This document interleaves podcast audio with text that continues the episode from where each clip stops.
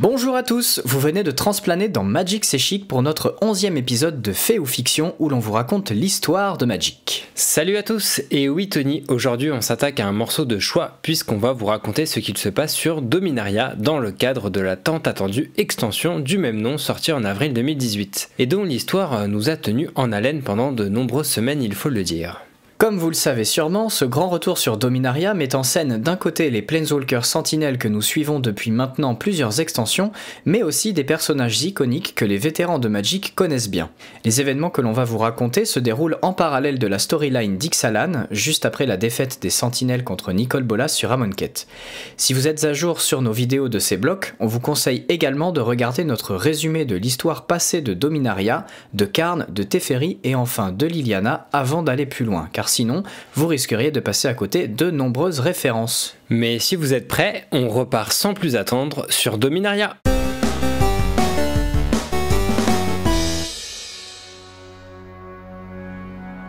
L'histoire de Dominaria s'ouvre sur la mage Joyra et son équipage naviguant quelques lieues sous les mers, vraisemblablement à la recherche de quelque chose au milieu des fonds marins. Soudain, elle repère une forme loin et fait signe à son équipage, notamment Ziva, une ondine postée hors de l'engin immergé. Après quelques vérifications, celle-ci confirme qu'elle a bien trouvé ce qu'elle cherchait, l'épave du fameux vaisseau Aquilon qui reposait au fond des eaux depuis l'explosion qui mit fin à l'invasion phyrexiane quelques centaines d'années plus tôt. C'est alors tant excité que soulagé après des années de recherche que la mage donne l'ordre à son équipage de remonter le vaisseau légendaire, tout du moins ce qu'il en reste, à la surface. Après avoir traversé les éternités aveugles, Gideon atterrit sur Dominaria. Il est tout de suite interpellé par l'odeur de pourriture et la désolation qui règne autour de lui. Ce n'est qu'ensuite qu'il remarque le trou dans son épaule causé par Nicole Bolas et la douleur qui en émane. Liliana, Chandra et Nissa ont transplané elles aussi et se tiennent près de lui, encore secouées par la bataille. Il constate ironiquement que leur tactique qui consistait à foncer tête baissée sur le dragon Planeswalker n'a pas vraiment fonctionné et que Jace a disparu. Chandra réalise qu'ils auraient mieux fait d'écouter les conseils d'Ajani et de le retrouver sur Dominaria avant d'aller sur Amonkhet. Nissa est complètement résignée, dévastée par les horreurs orchestrées par le dieu pharaon. Liliana tente d'apaiser la situation en leur rappelant qu'ils ont au moins réussi à tuer Razaket, puis se voit contrainte de leur dire que Belzenlock, le dernier démon sur sa liste, se trouve sur Dominaria. Mais Nissa ne veut rien entendre. Elle se sent trahie et ne veut plus avoir affaire à la nécromancienne. Malgré les interventions de Gideon, Nissa met un terme à son serment de sentinelle et retourne sur Zendikar où elle n'a toujours pas véritablement pensé les plaies du passage des Eldrazi. Chandra vient alors à penser que leur échec sur Amonkhet est dû à sa faiblesse. Elle quitte alors le plan, le temps de gagner en puissance. Puis, contre toute attente, Gideon décide de rester aux côtés de Liliana pour l'aider à tuer Belzenlock. Il pense que mettre fin au pacte qui la lie au dernier des quatre démons permettrait de libérer pleinement ses pouvoirs et mettre les chances de leur côté face à Nicole Bolas. Mais il fallait commencer par soigner la blessure de l'épaule de Gideon. Liliana a fait en sorte de transplaner non loin de son manoir familial. En arrivant sur place, elle constate avec effroi que l'endroit n'est plus que l'ombre de lui-même, à la fois ravagé par de récents affrontements et par une magie de mort qu'elle n'a pas encore identifiée. Sous l'étonnement, elle avoue à Gideon que cet endroit est celui où elle a grandi. Les deux Planeswalkers passent la plage du village voisin et pénètrent dans une auberge pour demander le gîte et des soins. Le tenancier des lieux leur apprend que la coterie est responsable de toute cette désolation. Une secte noire dont l'influence n'a fait que grandir depuis que Benzenlock en a pris la tête. Liliana savait que la coterie avait installé sa forteresse en Urborg, mais leur présence jusqu'ici, en Benalia, était plus que surprenante. Elle laisse Gideon se reposer dans une chambre de l'auberge et décide de s'aventurer dans les marais alentours pour y récupérer des herbes médicinales. C'est là-bas qu'elle avait fait la rencontre de l'homme corbeau, 200 ans plus tôt. Il l'avait conduite à utiliser ces mêmes herbes pour soigner son frère, mais l'opération le transforma à la place en un zombie qui tua toute sa famille. C'est à ce moment que l'étincelle de Diana se déclencha et la jeune femme quitta Dominaria pour tout laisser derrière elle. À son retour en ville, elle entend des cris provenant de la place du village. Lorsqu'elle y arrive, elle voit les habitants, soutenus par un Gidéon toujours blessé, résister tant bien que mal à l'assaut de guerriers morts-vivants de la coterie. La nécromancienne se joint au combat et ils reprennent l'avantage. Quand Liliana s'apprête à tuer le dernier clerc, ce dernier éclate de rire et lui annonce que Belzenlock attendait son retour et qu'il a fait de son défunt frère Josu le commandant de ses forces armées. Liliana, choquée, se met alors en tête de libérer son frère de cette emprise démoniaque avant de mettre fin au jour du démon. En quête de réponse, elle part à la recherche de l'homme corbeau. C'est sans mal qu'elle le retrouve dans le marais puisque ce dernier semble l'observer sans relâche quel que soit le plan où elle se trouve. Elle le confronte et lui ordonne de libérer son frère. Quand ce dernier lui répond que ce n'est pas possible, elle lui demande si tout ce qu'il lui a fait subir était dans le but de déclencher son étincelle. L'homme lui répond mystérieusement qu'elle connaît déjà la réponse et s'envole dans une masse de corbeaux, laissant la femme seule avec ses questions. Après une nuit de réflexion, elle retrouve Gideon et lui raconte toute son histoire. Ensuite, elle lui expose son plan qui consiste à utiliser la puissance du voile de chêne pour libérer Josu de l'emprise de Belzenlock. Les deux Planeswalkers devraient ensuite trouver un autre moyen de tuer ce démon puisque Liliana ne pourrait pas utiliser cet artefact deux fois d'affilée. Ils décident ensemble de rallier les survivants des villages alentours et de faire du manoir Vess leur quartier général, là même où Josu fut transformé par Liliana puis réinvoqué par le rituel de Belzenlock. En regroupant les dernières forces de la forêt environnante de Caligo dans le manoir, ils espèrent attirer l'armée de Josu et créer une opportunité pour Liliana. Elle passe le reste de la journée à préparer son sort tandis que Gideon planifie la partie militaire de la riposte. Le lendemain, les troupes de Josu se rapprochent bel et bien de leur place forte. Gideon décide de passer derrière les lignes ennemies déguisées en morts-vivants grâce à un sort d'illusion lancé par un des mages bénaliens. Une fois en position, il prend par surprise une partie de l'armée zombie et détourne leur attention pendant que Liliana attire Josu à l'intérieur du manoir. Elle tente de lui parler mais se rend compte que l'emprise de Belzenlock sur son esprit rend la chose impossible. Au moment où il lui fonce dessus, Liliana attrape le voile de chêne qui commence à absorber l'énergie de tous les morts vivants de la zone, tombant comme des mouches. Les lignes qui parcourent le corps de la Planeswalker commencent alors à brûler sa peau jusqu'à ce qu'elle déclenche la puissance de l'artefact et la sienne par la même occasion. Quand elle rouvre les yeux, Josu est gisant à terre. Liliana avait réussi à rompre le sort de Benzenlock, mais son frère ne pouvait pas être sauvé dorénavant. Avant de mourir, il lui dit que c'est elle la malédiction de la maison Vess, ayant conduit toute sa famille vers une mort certaine à partir du moment où elle était partie après l'avoir empoisonnée. Liliana, elle, n'est désormais persuadée que d'une chose, Belzenlock allait payer. Il a fallu toute une journée et toute une nuit pour que l'équipage de Joyra remonte le vaisseau Aquilon des fonds marins et le dépose sur les côtes de Bogardan. Malheureusement, il n'en reste que son squelette en métal trane et quelques machines rouillées. Pour l'instant, tout se passe comme prévu pour la magie mortelle. Alors que ses camarades commencent les réparations, elle pense à l'équipage qu'elle va devoir constituer, si possible à la hauteur de ses anciens équipiers Karn, Teferi et les autres. Un ange du nom de Tiana vient atterrir à côté d'elle, envoyé par l'église de Serra car elle n'avait rien d'autre sur quoi veiller. Elles rejoignent ensemble le reste de l'équipe dans la salle où se trouve la Lithoforce, qui avait autrefois servi à alimenter le vaisseau en puissance. La pierre avait été chargée en énergie par Urza à partir de la magie de Serra, une Planeswalker qui avait fondé un plan de pur mana blanc et l'avait peuplé d'anges. Tiana inspecte l'objet et note que la pierre est inerte, mais vraisemblablement intacte. Après un moment d'hésitation, elle décide d'y poser ses mains. Sa nature même d'ange aidant probablement, elle parvient à ranimer l'artefact à la grande joie de tous les autres. Épaté, Joyra lui propose alors de rester parmi eux pour superviser la remise en forme du vaisseau et protéger les autres le temps qu'elle rassemble un équipage. L'ange accepte cette nouvelle mission tandis que Joyra part pour Jamura. Elle rejoint la ville de Sukata, en plein cœur du marché. Après quelques déambulations dans les rues jonchées d'étalages, elle remarque des personnes en train de fuir une attaque de la coterie. Elle utilise sa chouette mécanique pour repérer les lieux de l'affrontement et arrive sur place pour voir une guerrière achever à elle seule une demi-douzaine de membres du culte noir. À la grande surprise de Joyra, la femme semble immunisée à la magie démoniaque de ses adversaires. Et c'est justement elle que Joyra était venue trouver, Shana Sisei, descendante de Sisei, capitaine de l'Aquilon. Après s'être présentée et l'avoir euh, convaincue que le vaisseau légendaire serait de nouveau en état de marche sous peu, elle lui propose de rejoindre l'équipage. Shana accepte avec honneur et les deux femmes partent ensemble pour Aerona et sa ville Benalia. Sur place, elle s'attendait à la même réaction en formulant sa demande à Danita Capachen, une descendante de Gérard, héros de Dominaria mais celle-ci lui répond d'un simple non du tac au. Voyant sa déception, elle lui précise qu'elle est chevalière de Benalia et préfère donc combattre la coterie ici pour protéger les siens. Résignée, Shanna et Jaira s'écartent pour revoir leur plan quand débarque un jeune homme qui se présente à elle comme étant un autre membre de la famille Capachen, du nom de Raph. Malgré les réticences de Jaira, le mage illusionniste parvient à les convaincre en leur montrant une partie de ses talents et en insistant comme les adolescents savent si bien le faire. Nos trois amis repartent donc en direction de Bogardan, retrouver l'Aquilon, une fois sur place, Shana s'extasie devant le vaisseau remis à neuf, tandis que Raph remarque l'ange Tiana, accompagné d'un vampire du nom d'Arvad. À la grande surprise de Joyra, celui-ci s'agenouille devant elle et lui prête allégeance.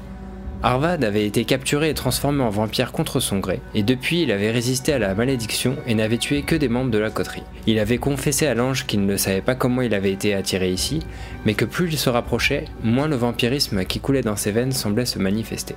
Tiana avait vite compris que c'était la lithoforce de l'Aquilon qui apaisait son vampirisme, et après concertation, les ouvriers acceptèrent la présence d'Arvad sur les lieux. Quand il apprit plus tard que ce chantier était mené par Joyra, dont il connaissait l'histoire via les légendes de Benalia, il décida de lui prêter allégeance dès qu'elle reviendrait. Entre-temps, il réussit à faire ses preuves quand un phénix fonça sur le chantier. La structure de l'Aquilon et ses ouvriers bientôt en proie aux flammes, Arvad avait réagi au quart de tour en décochant plusieurs flèches qui neutralisèrent l'oiseau de feu. Donc même en son absence, l'équipage de Joyra s'était étoffé, mais les présentations furent brèves car une connaissance à elle débarque à ce moment précis, le Planeswalker léonin Adjani. Joyra et lui se retrouvent sur le pont de l'Aquilon. C'était seulement la seconde fois que leurs routes se croisaient. Elle lui demande s'il est toujours prévu qu'il rencontre les Planeswalkers dont il lui avait parlé. Adjani confirme et lui apprend par la même occasion que Karn a été secouru des griffes des Phyrexians ayant envahi Mirodin et qu'il est à présent de retour sur Dominaria. Submergée d'émotion, elle lui demande donc où il se trouve. Et à l'expression sur le visage du chat, elle comprend qu'il y a aussi une mauvaise nouvelle. Le Planeswalker Venser, ami de Joyra, s'est sacrifié pour pouvoir sauver le golem d'argent. Suite à leur affrontement contre Josu et son armée, Gideon et Liliana font route vers la ville de Benalia. Devant ses portes, ils rencontrent Lyra Obvenant et parviennent à la convaincre de laisser entrer la nécromancienne. Tiago, un des chevaliers qui les accompagnait, les aide ensuite à rejoindre le haut d'une tour, c'est là qu'Adjani avait donné rendez-vous à Gideon, bien que ce dernier ne sache pourquoi. Quelques heures plus tard, c'est l'Aquilon qui apparaît sous les yeux des deux sentinelles. Une discussion tendue débute dès qu'ils montent à bord. Ajani leur demande pourquoi Chandra, Nissa et Jace ne sont pas avec eux. Il leur dit aussi qu'à cause de leur passage sur Amonkhet, il n'a plus de solution pour vaincre Nicole Bolas. Liliana et Gideon lui expliquent leur plan, détruire Belzenlock pour libérer les pouvoirs de Liliana avant d'affronter le dragon Planeswalker mais Adjani rétorque qu'ils perdent leur temps et qu'il ne peut pas les aider. Il quitte ainsi Dominaria et part à la recherche d'autres Planeswalkers à rallier contre Bolas. En revanche, Jaira leur explique que l'Aquilon a été reconstruit pour protéger Dominaria et que détruire Belzenlock et sa coterie sera une parfaite première mission. L'équipage et ses deux nouveaux membres recoupent donc leurs informations pour établir une nouvelle stratégie. Sans les autres sentinelles, leur puissance ne sera pas suffisante contre le démon et pénétrer dans sa forteresse sera plus compliqué que prévu. Ils décident donc d'aller capturer un membre de la coterie haut placé pour obtenir plus d'informations. Raf Kapachen suggère de se rendre à l'académie de Tolaria West où des rumeurs indiquent que des agents du culte sont infiltrés. Sur place, il rencontre Joda, ancien amant de Joyra, accompagné d'autres académiciens. Ils partent tous ensemble enquêter sur euh, de récents meurtres au sein de l'école et parviennent finalement à en débusquer l'auteur, un membre de la coterie, comme prévu. Ils l'arrêtent et l'interrogent suite à un court affrontement. Ils apprennent ainsi l'existence de la lame noire, une arme créée par une magie funeste et qui absorbe l'énergie vitale de ses ennemis. Elle aurait même tué un dragon ancestral et serait donc largement suffisante contre Belzenlock d'après Liliana.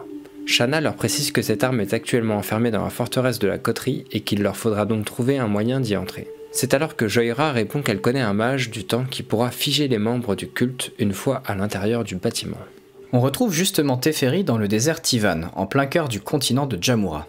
Accompagné de sa fille Nyambi, il essaie depuis plusieurs années de découvrir ce qui se cache dans un mystérieux monument construit par Urza. Le bâtiment est un véritable labyrinthe truffé de pièges et d'automates agressifs dont l'issue mène à une énigme qu'ils ne sont jamais parvenus à percer. Après un nouvel échec, il distingue une ombre dans le ciel que Teferi identifie rapidement. L'Aquilon était venu le retrouver. Le vaisseau se pose dans le sable, marquant les retrouvailles tant attendues entre l'ancien Planeswalker et sa vieille camarade de classe à l'Académie Tolarienne. Joera lui explique leur plan pour détruire Belzenlock et lui demande son aide. Mais ce dernier, toujours borné, rétorque qu'il est déjà en train de travailler sur quelque chose d'important. Ils conviennent donc d'un marché. L'équipage l'aidera à résoudre l'énigme du temple pour qu'il se joigne à l'Aquilon. Il leur précise qu'il a découvert qu'Urza a laissé derrière lui différents artefacts magiques qui pourraient l'aider à ramener le continent de Zalfir, coincé hors du temps depuis l'invasion phyrexiane de Dominaria. Il confirme au passage qu'un de ces artefacts se trouve dans ce bâtiment, et cette mission lui tient particulièrement à cœur puisque c'est lui-même qui avait déphasé puis perdu Zalfir dans une autre dimension, pour initialement protéger son peuple des Phyrexians. Tous retournent donc à l'intérieur et progressent jusqu'à la dernière salle. Joyra pense que Nyambi avait correctement déchiffré l'énigme, mais qu'il lui manquait une information. Elle demande alors à Liliana de repérer d'éventuels esprits invisibles aux yeux de Teferi et sa fille. La nécromancienne s'exécute et les compte à voix haute pour permettre à Joyra et à Nyambi de revoir leurs calculs, ce qui permet enfin à Teferi d'accéder à l'artefact tant convoité. Une orbe faite de cristal sombre reposant dans une cage de vine d'argent. Avant qu'ils ne puissent se réjouir, le bâtiment entier commence à s'écrouler. Ils se précipitent tous vers la sortie et sont sauvés in extremis par l'Aquilon et les autres membres de l'équipage. Tous passent ensuite la nuit sur le vaisseau, et au petit matin, il dépose Nyambi dans la ville où vit sa famille, et Teferi lui promet de revenir lui rendre visite. Nous laissons maintenant l'Aquilon pour suivre les traces de Chandra.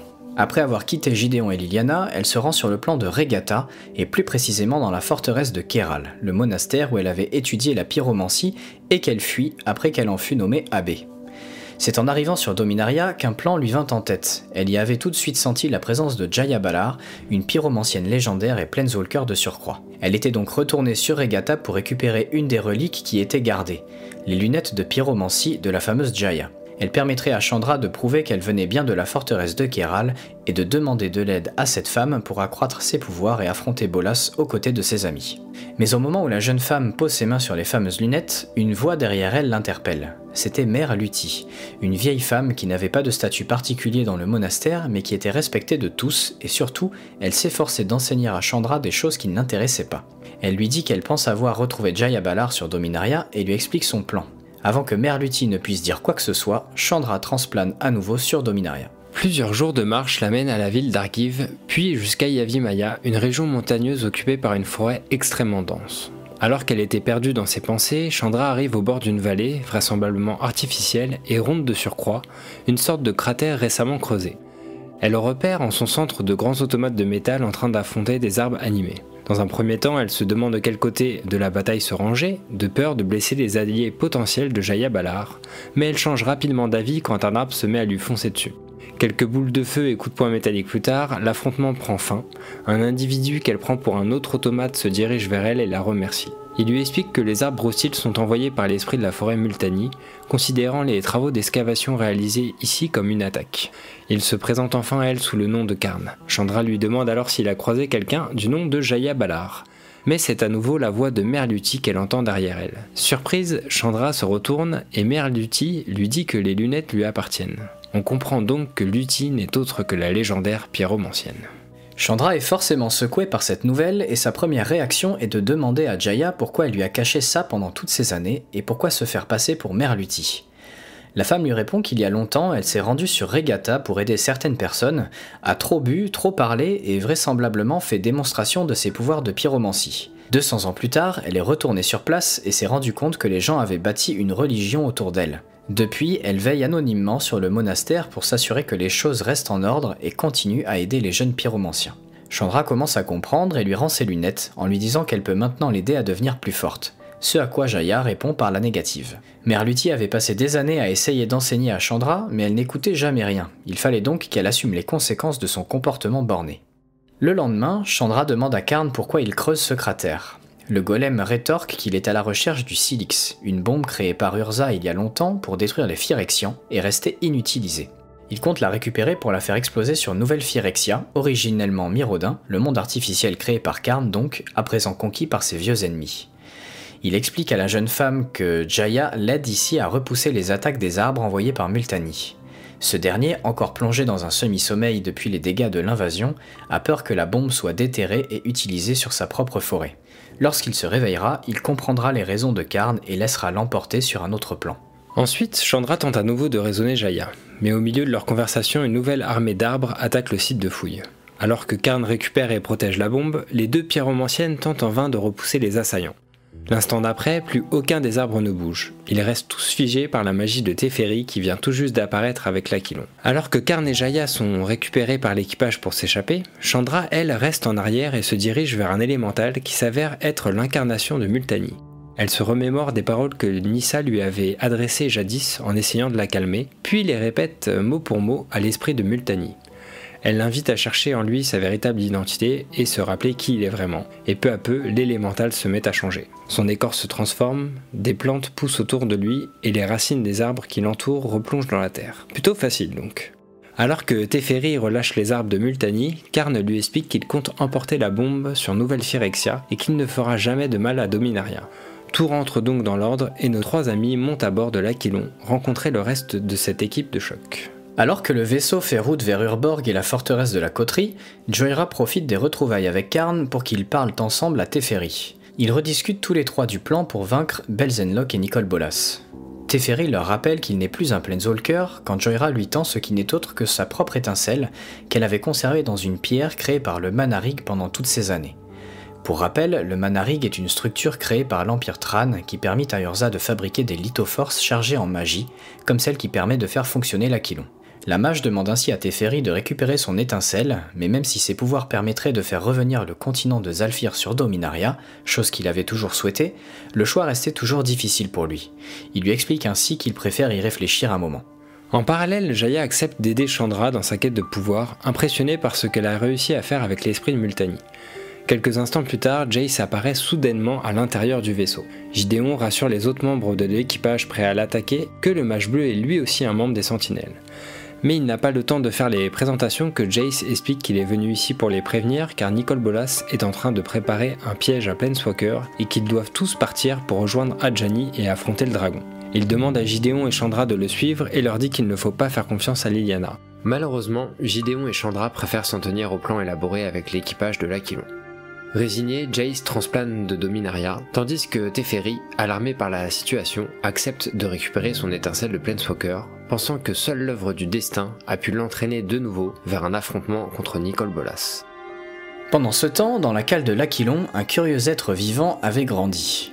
Joyra avait restauré la structure même du vaisseau à partir d'une graine magique que lui avait donnée Molimo, le maraud sorcier de la forêt de l'Anoar. Seulement, ce n'est pas la seule chose qu'elle avait ramenée avec elle, puisqu'un fungus s'était glissé dans la coque à son insu. Et ces petites bêtes poussent vite, surtout dans la cale chaleureuse d'un navire magique, et encore plus quand l'attaque d'un phénix y rajoute quelques degrés. Depuis, Fonge-Pied avait appris à discerner les voix qu'il entendait au-dessus, et son corps s'était assez développé pour qu'il puisse se déplacer, suivi par ses petits germes. Le jour où il reconnaît la voix du golem Karn à bord, il décide enfin de sortir de la cale et d'aller explorer le reste du vaisseau. Au cours de sa balade, il croise plusieurs membres de l'équipage, forcément étonnés de voir un tal idée à bord. Ne pouvant pas parler, il se contente de saluer les gens d'un simple geste de sa main euh, végétale. Karn s'approche de lui et lui explique qu'il se dirige vers Urborg pour détruire Belzenlock dans la forteresse de la coterie. Il s'excuse également d'avoir perturbé la forêt de Yavimaya pour récupérer la bombe. Plus loin sur le pont, Jaya entraîne Chandra à mieux maîtriser sa pyromancie. Et quelques heures plus tard, Fongepied remarque une odeur de fumée et de pourriture et décide de retourner s'abriter dans la cale avant que l'Aquilon n'arrive en Urborg. Le ciel était sombre, formé de nuages de cendres provenant des volcans, et la lumière se faisait de plus en plus faible. Les marais d'Urborg étaient ponctués de ruines de l'Empire Sran, recouvertes de matière organique que l'armée phyrexiane avait laissées derrière elle. Malgré son aspect peu accueillant, la région était loin d'être inhabitée puisque peuplée d'esprits, fungus, morts-vivants et autres créatures en tout genre. Joyra explique à l'équipage qu'ils vont avant toute chose rencontrer des résistants de la région, cachés dans un endroit tenu secret. De nombreux peuples d'Urborg ont essayé de défendre leurs terres en combattant les armées de la coterie et ont subi de lourdes pertes, ce qui en fait des alliés de choix pour nos héros. L'équipage met le pied à terre et obtient l'aide des résistants pour mettre la main sur les vêtements d'un combattant de la coterie et une carte indiquant le lieu des dernières grandes batailles des marais. Il faudrait en effet autant de cadavres que possible à Liliana pour la suite du plan. Pendant ce temps, Fongepied ressort de son abri pour aller discuter avec la végétation alentour, qui lui demande des comptes. Notre Fungus explique alors à ses nouveaux amis qu'il vient de Yavimaya et qu'il est ici avec l'équipage de l'Aquilon lui-même pour détruire le démon qui perturbe ses terres. Les préparatifs continuent. Chandra, volontairement recouverte de saleté, enfile les vêtements de la coterie et Raph incante un sort pour lui recouvrir le visage de cicatrices. Elle jouerait le rôle d'un agent ayant capturé Gideon, qui avait retiré son armure et s'était lui aussi roulé dans la boue pour l'occasion, afin de s'infiltrer tous les deux dans la forteresse. Les deux sentinelles accompagnés de Karn et Teferi quittent alors les autres pour se rapprocher du siège de la cabale. Les autres feraient diversion le moment venu pour permettre à Gideon et Chandra d'aller récupérer la lame noire incognito. Sur le chemin, Gideon demande à Karn et Teferi s'ils ont l'intention de les aider à affronter Nicole Bolas une fois Belzenlock détruit. Teferi leur apprend alors qu'il a déjà combattu le dragon par le passé et qu'il a décidé de récupérer son étincelle pour se débarrasser de lui définitivement. Karn en revanche préfère réfléchir à la question encore un peu, son attention portée depuis longtemps vers la nouvelle Phyrexia. Une fois arrivé assez près des portes de la forteresse, Teferi lance une bulle de ralentissement du temps vers le bâtiment et Chandra et Gideon se dirigent d'un pas assuré vers les premières portes qu'ils escaladent. Joyra avait ensuite suivi la carte de la résistance pour conduire Liliana là où un grand massacre avait eu lieu. Depuis le pont du vaisseau, la nécromancienne appelle les esprits des guerriers panthères sous ses pieds pour les guider dans leur vengeance contre Belzenlock.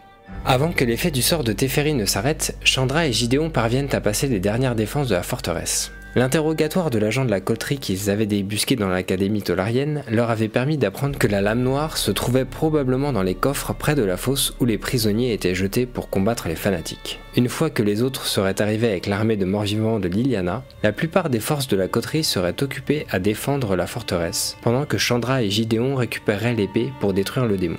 Quelques minutes plus tard, des centaines de guerriers morts-vivants se tiennent prêts à l'assaut quand l'équipage voit jaillir des marais une immense créature qui leur fonce dessus. Un des esprits de Liliana lui indique que la bête s'appelle la Yargul, un monstre créé quand Belzenlock avait transformé un de ses lieutenants appelé Yarkul en larve qui fut mangé par une grenouille et qui grandit jusqu'à ce que son esprit vorace fasse éclater le corps de l'animal. Mauvaise nouvelle, personne ne savait comment venir à bout de cette chose étrange. Chandra et Gideon attendent leurs amis au bord de l'arène, de plus en plus tendus, et commencent à se douter que quelque chose a mal tourné. En essayant de se cacher, ils constatent que les couloirs de la forteresse sont progressivement remplis de fanatiques chantant des hymnes à Belzenlock et formant de véritables marées humaines se dirigeant vers la fosse de combat. Au bout d'un moment, les chants s'intensifient et les immenses portes au fond de l'arène se mettent à trembler. Sortant de l'ombre, Belzenlock étend ses ailes et assoit son corps massif de démons sur le trône qui domine la fosse. Dans la pagaille générale, un membre du culte incite Chandra à envoyer son prisonnier Gideon dans l'arène. Contrainte de s'exécuter pour ne pas se faire démasquer, elle pousse son ami au milieu du combat. Liliana commence à se dire que les choses se passaient trop bien. Les projectiles magiques qu'elle lance contre Yargol glissent sur la peau de la bête, alors qu'elle crache de l'acide corrosif en direction du vaisseau. Malheureusement, l'armée de la nécromancienne ne peut rien face à l'immensité de la grenouille, et chaque coup donné par le monstre fait vaciller l'Aquillon et son équipage. Dans un dernier espoir, Joyra envoie sa chouette mécanique relâcher une des bombes de mana qu'elle gardait pour l'assaut de la forteresse, directement sur Yargul. Mais quelques instants après la déflagration, le monstre réapparaît au milieu d'un nuage de poussière. Une meute de fanatiques se jette sur Gideon, qui évite les premiers coups tant bien que mal et leur demande pourquoi ils donnent leur vie pour la coterie. Mais en croisant leurs regards, il se rend compte qu'ils sont tous manipulés par de la magie noire et donc inconscients de ce qu'ils sont en train de faire. Il repère un petit groupe de prisonniers se battant main dans la main au centre de l'arène et décide de s'en rapprocher. Entre deux coups d'épée, il fait ainsi la connaissance de la célèbre guerrière Mikel de Mi-Elfe Rada et aide les autres prisonniers à rester en vie. Alarmé par les secousses de l'Aquilon, Fongepied sort à nouveau de la cale et appelle à l'aide depuis la balustrade. Les fungus et esprits situés plus bas sous le vaisseau lui répondent alors qu'ils ont une solution pour stopper Yargul, permettant à l'équipage d'aller détruire la coterie. Liliana interpelle les autres pour leur dire que quelque chose de ni mort ni vivant se rapproche. Une silhouette immense, faite de végétation pourrie, apparaît derrière la grenouille et se rue sur lui, permettant à l'Aquilon de prendre la fuite en direction de la forteresse. Le vaisseau laisse derrière lui Yargul affronter un adversaire littéralement à sa taille, l'élémental Muldrota, invoqué grâce au nouveau copain de Fonchepied. Chandra essayait de pousser le plus de fanatiques possible dans la fosse sans se faire remarquer par les autres. Il était également inutile de lancer des boules de feu si c'était pour se faire repérer par Belzenlock lui-même. Elle parvient à atteindre un point en hauteur pour surveiller Gideon quand un lourd son de cloche retentit. Belzenlock rugit alors et ordonne à tous ses fidèles de se poster à l'extérieur pour défendre la forteresse. Chandra se précipite dans les couloirs et brûle quelques fanatiques sur son chemin jusqu'au levier qui permet d'actionner les escaliers et faire sortir les prisonniers de l'arène. Elle rejoint ensuite son ami Planeswalker et le groupe de Rada. Les deux sentinelles profitent de l'occasion pour apprendre à Rada que l'Aquilon a été restauré par Joyra, et la guerrière décide alors de les aider à trouver la lame noire et détruire la coterie. Dès que le vaisseau a passé la dernière colline avant la forteresse, Liliana ordonne à son armée de prendre leur revanche et foncer sur les portes. Teferi et Karn en profitent pour remonter à bord alors que des volets de flèches et projectiles magiques en direction du vaisseau sont repoussés par les contresorts de Joyra et Raph. Les premières portes sont rapidement dissoutes par la magie du temps de Teferi, tandis que les secondes explosent sous le feu d'une autre bombe à mana de Joyra. Alors que tout se passait enfin comme prévu, Shana repère au loin une silhouette qui fonce vers eux, Urgoros, un spectre en armure chevauchant un dragon. Après avoir parcouru plusieurs mètres de couloirs plus sombres les uns que les autres, Chandra et le groupe finissent par tomber sur un hall donnant accès à de nombreuses portes que la pyromancienne s'empresse de faire exploser, tandis que Gideon fouille les salles. Encore une fois, la magie de Liliana s'avère inefficace face à l'essence noire d'Urgoros. Alors que les autres se demandent comment l'arrêter, son dragon fonce sur l'Aquilon et le percute plusieurs fois. Joyra crie à Liliana qu'elle doit descendre du vaisseau pour guider les morts-vivants jusqu'à l'intérieur de la forteresse et que le spectre n'est qu'une diversion. Gideon se réjouit en voyant les guerriers panthères de Liliana envahir les couloirs de la coterie tandis qu'il tient la lame noire dans ses mains. Bien qu'encore dans son fourreau, il pouvait sentir sa magie noire brûler sa peau à travers le cuir. Dans le chaos à l'extérieur, il repère Belzenlock au loin et se précipite dans sa direction pendant que Chandra et Rada repoussent les assaillants. Le démon reconnaît son épée dans les mains du Planeswalker et hurle sur Gideon. Ce dernier lui demande s'il croit vraiment à tous les mensonges qu'il raconte à ses fanatiques, ce qui rend le démon encore plus furieux. Gideon en profite pour lui asséner un premier coup, mais Benzenlock l'évite et frappe le guerrier qui se protège avec sa magie blanche. Le démon se rend compte qu'il a affaire à un Planeswalker et lui demande qui il est. Gideon donne son nom et ajoute qu'il est ici avec Liliana pour le tuer. Belzenlock rétorque qu'il sait ce qui attend les sentinelles et qu'il est presque dommage de les tuer maintenant. Liliana arrive alors sur place et appelle son maître démoniaque. Consciente qu'elle n'avait toujours pas retrouvé assez de force pour tuer le démon de ses propres mains, elle décide de détourner son attention en le narquant. Elle lui dit que les autres démons de son pacte sont morts et qu'il aurait dû laisser son frère Josu tranquille. Elle prend l'air hautain qu'elle sait si bien faire pour lui raconter comment les mages de l'Académie tolarienne se moquent de lui et commence à chanter une version satirique des hymnes de la coterie que Raph avait composé. Avec un tel ego, impossible pour Benzenlock de ne pas hurler de rage. Gideon saisit l'opportunité pour lui porter un coup d'épée que le démon dévie. Il frappe le Planeswalker qui heurte le sol, mais l'épée n'était pas tombée pour autant. Elle avait percé la peau de Benzenlock et pendait de sa cuisse scintillant d'énergie noire. Alors que le démon allait porter un coup fatal à Gideon, Liliana plonge vers lui, attrape la poignée de l'épée qui utilise tout à coup le corps de la nécromancienne pour guider l'énergie vitale de Benzenlock jusque dans sa lame. Malgré la violence du processus, Liliana réussit à tenir le choc jusqu'à ce que Benzenlock ne soit plus qu'un tas de grumeaux couronnés par ses deux cornes. Elle achève ce moment de plaisir en s'adressant au reste du démon pour lui dire qu'il n'aurait pas dû s'en prendre à son frère. Liliana s'assoit ensuite pour reprendre ses esprits et remarque avec étonnement que les lignes de son pacte n'avaient pas pour autant quitté sa peau. Avec la mort de Belzenlock, toutes les abominations créées par la coterie, comme le spectre Urgoros, se dissipent instantanément. Après la bataille, Gideon, Shana et Rada organisent un groupe pour libérer les derniers prisonniers de la forteresse alors que les survivants du culte fuient dans les marais. Tous nos héros se retrouvent près de l'Aquilon pour discuter de la suite. Joira ramènerait Rada sur Keld et déposerait Fonge-Pied et ses petits Fongus dans la forêt de Yavimaya. Mais au lieu de dissoudre l'équipage suite à la réussite de leur mission initiale, la capitaine décide de poursuivre les fanatiques de la coterie restant à travers Dominaria aux côtés de l'ange Tiana, du vampire Arvad, de la chevalière Shana et du mage. Plus tard dans la soirée, Gideon fait passer le serment des sentinelles à Teferi. Karn et Jaya avaient accepté de prendre part au combat contre Bolas sans pour autant rejoindre leur rang le golem ayant des affaires à régler sur la nouvelle Phyrexia, tandis que Jaya préférait tout simplement agir seul. Les deux groupes se font leurs adieux et l'Aquilon part voguer vers de nouvelles aventures. Chandra, Teferi, Karn, Jaya, Liliana et Gideon, avec la lame noire sur son dos, se regroupent et tous transplanent un à un vers Ravnica. Sauf que la nécromancienne reste sur place, déconcertée. Elle réessaie plusieurs fois mais rien n'y fait, il lui est impossible de partir. Elle ne comprend ce qu'il se passe que lorsqu'elle voit se matérialiser sous ses yeux l'imposant Nicole Bolas. Il lui dit d'un air narquois qu'elle aurait mieux fait de lire le contrat démoniaque qu'elle a signé un peu plus en détail, car avec ses quatre démons morts, la possession de son âme revient à l'instigateur du pacte, soit le dragon lui-même. Lydiana reste glacée devant son nouveau maître et comprend alors pourquoi les lignes sur sa peau n'avaient pas disparu. Elle appartenait désormais à un être plus vicieux que tous les démons du multivers, et tout cela était bien sûr calculé depuis le début. Bien entendu, elle songe à lui désobéir, mais Bolas récupère cette pensée directement de son esprit et lui rétorque que si elle fait ainsi, elle vieillira de plusieurs siècles en un instant et mourra, accessoirement. Le cœur lourd, elle transplane hors de Dominaria en suivant les pas du dragon. Les autres posent le pied sur Ravnica et se rendent vite compte que la jeune femme ne les a pas suivis et ne sentent pas non plus sa présence aux alentours. Teferi se demande s'il n'avait pas raté un piège ou si Urgoros n'était pas réapparu au dernier moment. Gideon s'apprête à faire demi-tour pour aller la chercher quand Jace apparaît et lui dit de ne pas se donner la peine car, comme il lui avait dit précédemment, elle comptait les trahir tôt ou tard. Mais Gideon et Chandra insistent en lui expliquant que ce qu'ils ont vécu sur Dominaria a profondément changé la jeune femme et qu'elle était déterminée à en finir avec Bolas. Jace répond que beaucoup de choses se sont déjà passées sur Ravnica et qu'ils ont du pain sur la planche. Gideon dit néanmoins aux autres de l'attendre pendant qu'il retourne sur Dominaria. Il réapparaît devant les portes fracassées de la forteresse de la coterie mais ne distingue rien aux alentours excepté la fumée de la bataille encore récente. En se concentrant sur les traces désertes de la nécromancienne, il comprend qu'elle a bien quitté le plan mais qu'elle ne l'a pas suivi comme les autres. Pour lui, tout cela n'avait aucun sens, étant donné qu'elle aurait pu les trahir à n'importe quel moment plus tôt, elle n'avait pas vraiment d'intérêt à les attendre une fois Benzenlock défait.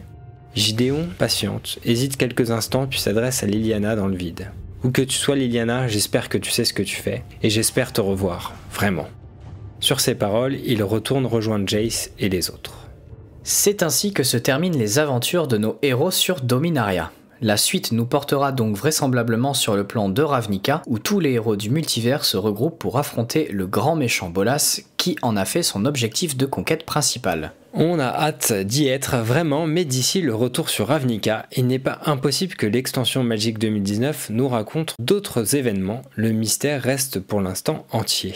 Et puisqu'on parle de Magic 2019, sachez que nous aurons l'honneur d'être les compteurs officiels de sa storyline en français, avec le soutien de Magic France. Toutes les deux semaines, nous vous résumerons deux chapitres de l'histoire en cours que vous retrouverez en version texte sur le site officiel et toujours en vidéo sur notre chaîne YouTube. Donc si tout se passe bien, on vous donne rendez-vous euh, pour le premier épisode le 22 juin. D'ici là, on vous remercie de nous avoir écoutés. On vous laisse digérer ce gros pan d'histoire. N'hésitez pas à nous dire ce que vous en avez pensé euh, en commentaire. Et on se dit à très bientôt pour de nouvelles aventures. Salut